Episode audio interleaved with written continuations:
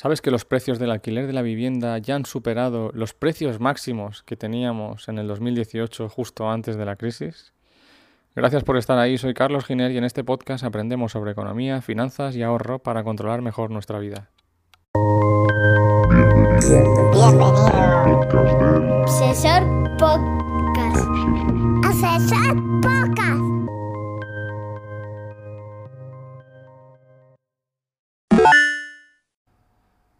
El Banco de España dice que los precios del alquiler ya superan los máximos que había antes de la crisis. Gracias por estar ahí, soy Carlos Giner y en este podcast aprendemos sobre economía, finanzas y ahorro para controlar mejor nuestra vida.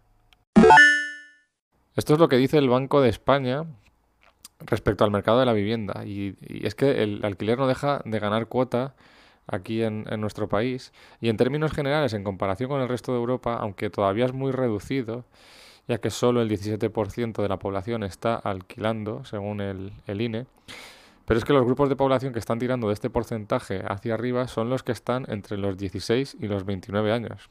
Y el siguiente segmento de su edad también, que son los de 30 y 44 años. Como decía, así lo dice el Banco de España en su informe de evolución reciente del mercado de la vivienda aquí en, en nuestro país, en el que se apuntan los factores por los que se avanza hacia un país con más inquilinos y menos propietarios.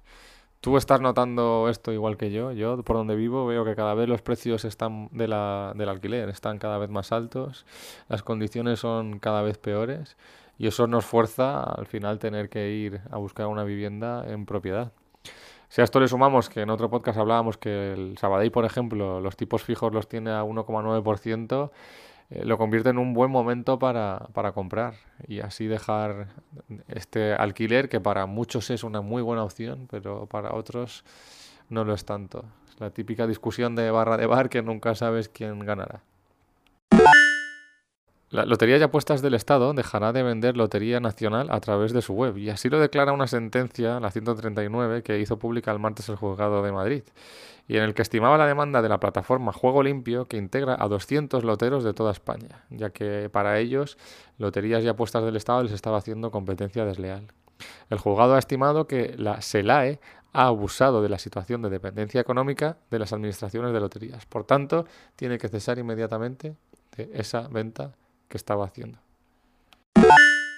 El turismo en nuestro país está desacelerándose y es lo que sostiene la patronal del sector. En concreto, las noches en las que los turistas eh, han permanecido aquí durmiendo descendieron un 1,6% y de media están dos días menos de los que estaban hace cinco años, según el informe de perspectivas turísticas elaborado por Excel Tour. Y es que la demanda extranjera está perdiendo mucha fuerza por su caída en los destinos del litoral con su oferta denominada Sol y Playa. Estos expertos del CERTUR, Exceltur perdón, dicen que el descenso también se debe a la estabilización política en otros países competidores del nuestro y también a la parte oriental del mundo y a la situación económica global europea. ¿Sabes que los trabajadores menores de 34 años en el sector de la construcción han visto reducido su participación en más de 20 puntos en los últimos 10 años? Es decir, que estos menores de 34 años trabajan en 20 puntos menos que, que anteriormente, de forma que ahora solo suponen el 19% de los ocupados del sector, frente al 42% de 2008. O sea que en el 2008 el, 30, el 42% de los trabajadores de la construcción tenían 34 años o menos, cosa que ahora es al revés. Y es que así lo dice un estudio de la Fundación Laboral de la Construcción, que advierte de esto, que uno de los principales retos y necesidades de este sector es rejuvenecer las plantillas. La aparición de las nuevas formas de trabajo asociadas al avance tecnológico, Internet, el uso de nuevos materiales y la optimización de los procesos productivos requieren esa fuerza de trabajo cada vez que es más formada y cualificada y profesional. Así que eh, tiene que ponerse las pilas este sector también para renovarse.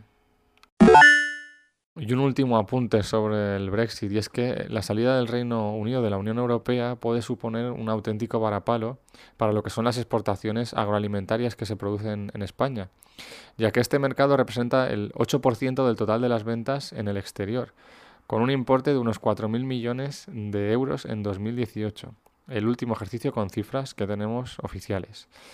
Es nuestro cuarto mercado por detrás tan solo de Francia, Italia y Portugal y las alertas han saltado ya en el sector. La incertidumbre sobre lo que puede pasar con este Brexit ha reconocido en varias ocasiones el director general de la Federación de Industrias Alimentación y Bebidas, hace que estén realmente preocupados y que estén forzando para, para hacer todo lo posible para retener o, mejorar la, situación de ellos respecto, respecto a este fuente de ingresos que tenemos.